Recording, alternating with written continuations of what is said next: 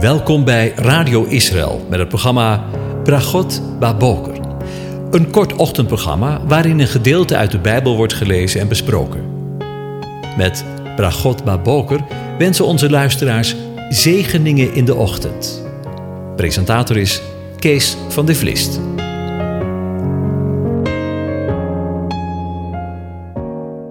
Goedemorgen, Bokatov, beste luisteraars. Vanmorgen gaan we weer verder met Psalm 97 en ik lees de eerste zeven versen aan je voor.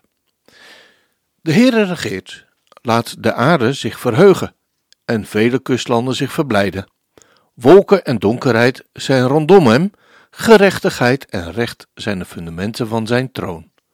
Vuur gaat voor zijn aangezicht uit en zet rondom zijn tegenstanders in vlam.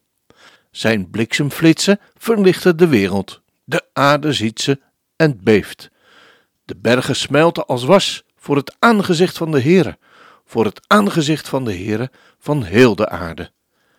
De hemel verkondigt zijn gerechtigheid en alle volken zien zijn heerlijkheid. Beschaamd moeten zijn alle die beelden dienen en die zich op afgoden beroemen. Buig u voor hem neer. Alle goden. Tot zover. Over het weer gesproken. We hebben de voorgaande keren met elkaar nagedacht, naar aanleiding van het derde vers, over de donkere wolken die zich samenpakken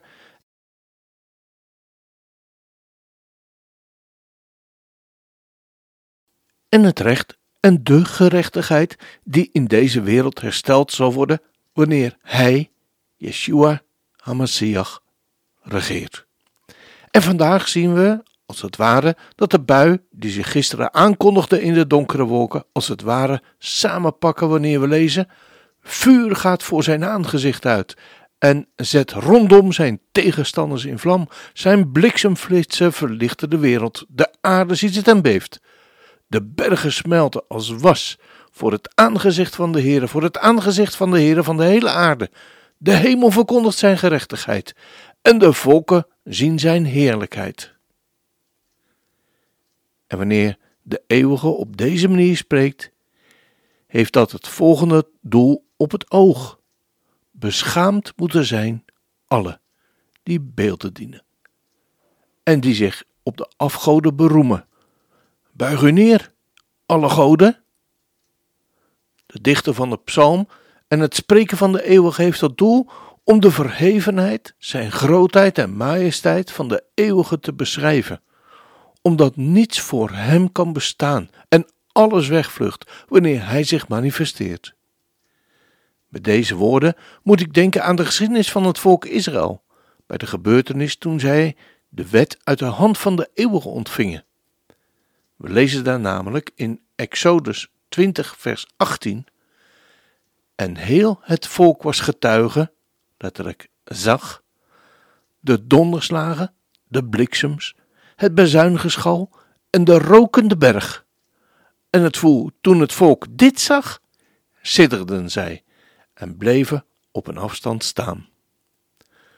Een vergelijkbaar patroon van donder en bliksem en oordeel zien we in Openbaringen 20, waar we lezen: En zij marcheerden over de wijde uitgestrektheid van de aarde en omsingelde het kamp van de heilige en de geliefde stad. Maar vuur daalde neer uit de hemel en verteerde hen. En de duivel, die hen had misleid, werd in het meer geworpen van vuur en zwavel, waarin het beest en de valse profeten waren geworpen. En ze zullen gepijnigd worden dag en nacht, voor altijd en ooit. Toen zag ik een grote witte troon en degene die daarop zat. Aarde en hemel vluchtten voor zijn aanwezigheid en er werd geen plaats voor hen gevonden. De Bijbel gebruikt en maakt gebruik van patronen om de boodschap duidelijk te maken en te benadrukken. Zijn bliksemslichten verlichten de wereld, de aarde ziet ze en beeft, zegt de tekst. In een commentaar bij deze tekst uit Psalm 97 las ik het volgende mooie commentaar. De psalmist, verrukt van het visioen, ziet de toekomst als verleden. Ziet de toekomst als verleden. Hier worden verleden en toekomst dus moeiteloos aan elkaar geknoopt. Het spreken van de eeuwige blijkt op zoveel plaatsen in de schrift gepaard te gaan met doks, donder en bliksems. Laten we altijd bedenken dat wanneer het onweer losbarst, het niet uitsluitend een natuurverschijnsel is, maar een teken van zijn aanwezigheid. Maar misschien moeten we het wel zeggen, zoals de dichter van Psalm 97 zegt, in het volgende vers: De hemelen verkondigen zijn gerechtigheid en alle mensen zien zijn heerlijkheid. Inderdaad, we komen onder de indruk van de eeuwige wanneer dit plaatsvindt. De hemel kondigt zijn gerechtigheid aan, zegt Psalm 97 vervolgens. Gerechtigheid, een beladen woord. Want het recht struikelt nogal eens. En er is veel onrecht in deze wereld. Maar de hemel, de eeuwige, verkondigt zijn gerechtigheid aan, zegt de tekst. Gelukkig, we zijn niet afhankelijk van wat mensen over ons uitspreken. Het oordeel is niet opgedragen aan sterfelijke mensen of zelfs aan engelen, maar het is aan de eeuwige zelf. En het Hebreeuwse woord dat hier voor gerechtigheid gebruikt wordt, is afkomstig van het woord, van het woord tzedek. Tzedek houdt in het Hebreeuws verband met een weegschaal, waarvan we in Leviticus 19 het volgende lezen. U moet een zuivere weegschaal hebben, zuivere gewichten, een zuivere Eva en een zuivere hin. Ik ben de Heere, uw God, die u uit Egypteland geleid hebt. Het gaat dus om een zuiver oordeel. Vandaar ook dat de afbeelding van vrouw Justitia, zoals we die in Nederland kennen, in haar hand een weegschaal heeft, maar tegelijkertijd ook geblinddoekt is zodat zij zonder aanzien van de personen een rechtvaardig en eerlijk oordeel uitspreekt. En alle mensen zien zijn heerlijkheid, vervolgt de tekst. Alle mensen, niemand uitgezonderd dus, zullen de heerlijkheid van de eeuwige zien. Het Hebreeuwse woord voor heerlijkheid dat hier gebruikt wordt is kavod. Het wordt voor het eerst gebruikt in de geschiedenis met Jacob en Laban, waarvan we lezen in Genesis 31. Toen hoorde hij de woorden van de zonen van Laban, die zeiden: Jacob heeft alles genomen wat van onze vader was.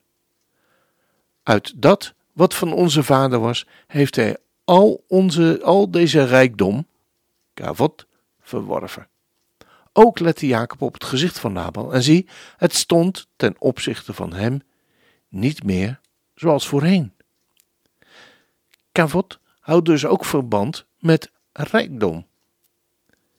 En wie weet, ligt er ook wel een profetie in deze woorden.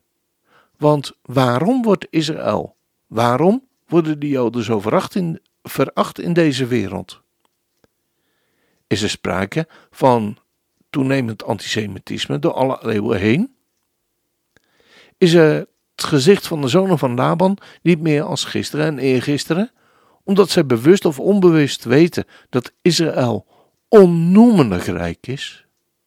Rijk omdat zij het uitverkoren volk van de eeuwige zijn, zijn lieveling, zijn beminde zijn, zijn heerlijkheid zijn, zijn bruid zijn. Als dat geen zegen is. We gaan vandaag luisteren naar het bekende Shema, Israël. Het Shema vol, voluit het Shema Israël. Shema is Hebreeuws voor hoor of besef, dus besef Israël is het centrale gebed in het ochtend- en het avondgebed van het Jodendom. De tekst is afkomstig uit de Torah. De kernzin van het Shema in het Hebreeuws is Shema Israël. Adonai Eloheinu, Adonai Echad. De Nederlandse vertaling van het Sma is: Hoor Israël, de Heere is onze God. De Heere is de enige, of is één. En we lezen dat in Deuteronomium 6, vers 4. Heb daarom de Heere uw God lief, met hart en ziel, en de inzet van al uw krachten. zegt Deuteronomium 5, vers 11 en 13, en schrijf ze op de deurposten van je huis en op de poorten van de stad. Het Shema Israël geeft uitdrukking aan het absolute geloof in de eeuwige. Er wordt dan ook op belangrijke momenten in het Jodendom uitgesproken. Bij het uitspreken van het gebed houdt men de hand voor ogen, met drie vingers gespreid, zodat ze de letter Shin vormen, de eerste letter van een van de aanduidingen voor de eeuwige. Het gebed wordt ook vaak gezegd bij het slot van de dienst op Yom Kippur, maar ook door de aanwezigen als iemand de laatste adem uitblaast. Of als men dat verwacht. Men herhaalt de zin dan zo vaak, in de hoop dat dat woord gat samenvalt met de laatste ademtocht, zodat de ziel op de beleidenis van de eenheid van de Schepper naar de eeuwigheid vertrekt. In de holtes van de Tefillin zit ook vaak deze tekst opgeslagen. Een gedeelte van de tekst staat ook vermeld op het rolletje in de mezuzah. De kokertjes aan de deurposten van de woningen van de Joden. Het woord Shema betekent niet alleen hoor, maar ook besef. Neem het goed in je op. De laatste letter van het woord van Shema, de Ayin, en de eerste letter van het laatste woord, de Dalet, vormen samen het woord voor getuige of eet. De meest bekende Torah-verklaarder, Rashi, legt uit dat hoor Israël, de eeuwige, die uw God is, en dus alleen door ons wordt erkend, zal eens één God zijn. Dat wil zeggen dat hij eens de enige God van de hele wereld zal zijn, omdat iedereen hem zal erkennen. Als dat geen zegen is? En ook dat sluit weer aan bij Psalm 97. We gaan er naar luisteren.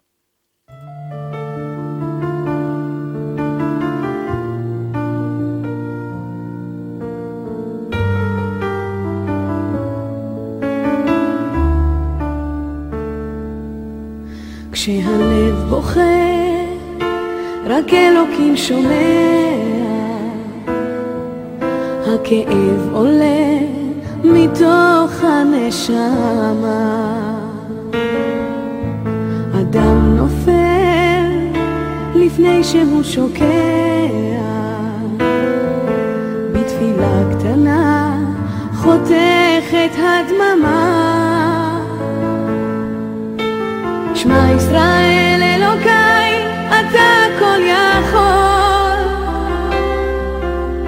נתת לי את חיי, נתת לי הכל. בעיניי דמעה, הלב בוכה בשקט, וכשהלב שותק, הנשמה זועקת. שמע ישראל אלוקיי, עכשיו חזק אותי אלוקיי, עשה שלא אבחר. הכאב גדול ואין לאן לברוח. עשה שיגמר, כי לא נותר בי כוח. כשהלב בוכה, הזמן עומד מלכת. רואה את כל חייו פתאום. אל הלא נודע, הוא לא רוצה ללכת. לאלוקיו קורא על סף תהום.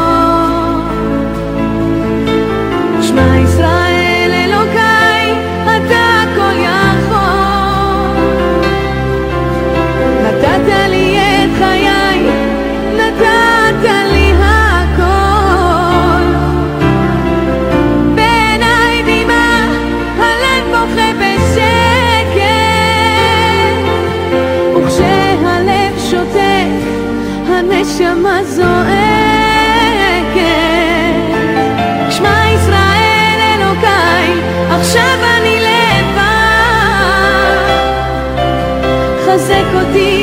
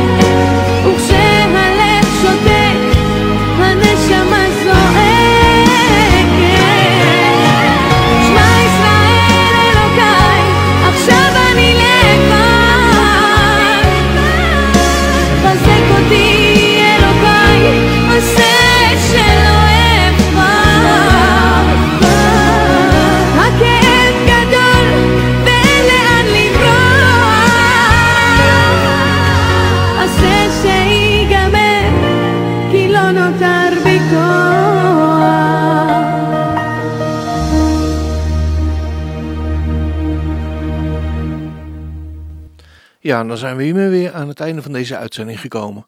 En wens ik je, zoals gewoonlijk, God zegen toe. De Heer zegene en hij behoedt je. De Heer doet zijn aangezicht over je lichten en is je genadig. De Heer verheft zijn aangezicht over je en geeft je zijn vrede zijn shalom. Amen.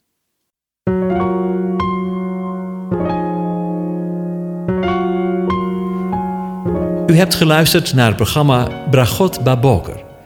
Een kort ochtendprogramma waarin een gedeelte uit de Bijbel wordt gelezen en besproken. Wilt u het programma nog eens naluisteren, dan kan dat. Ga naar radioisrael.nl en klik onder het kopje radio op Uitzending gemist.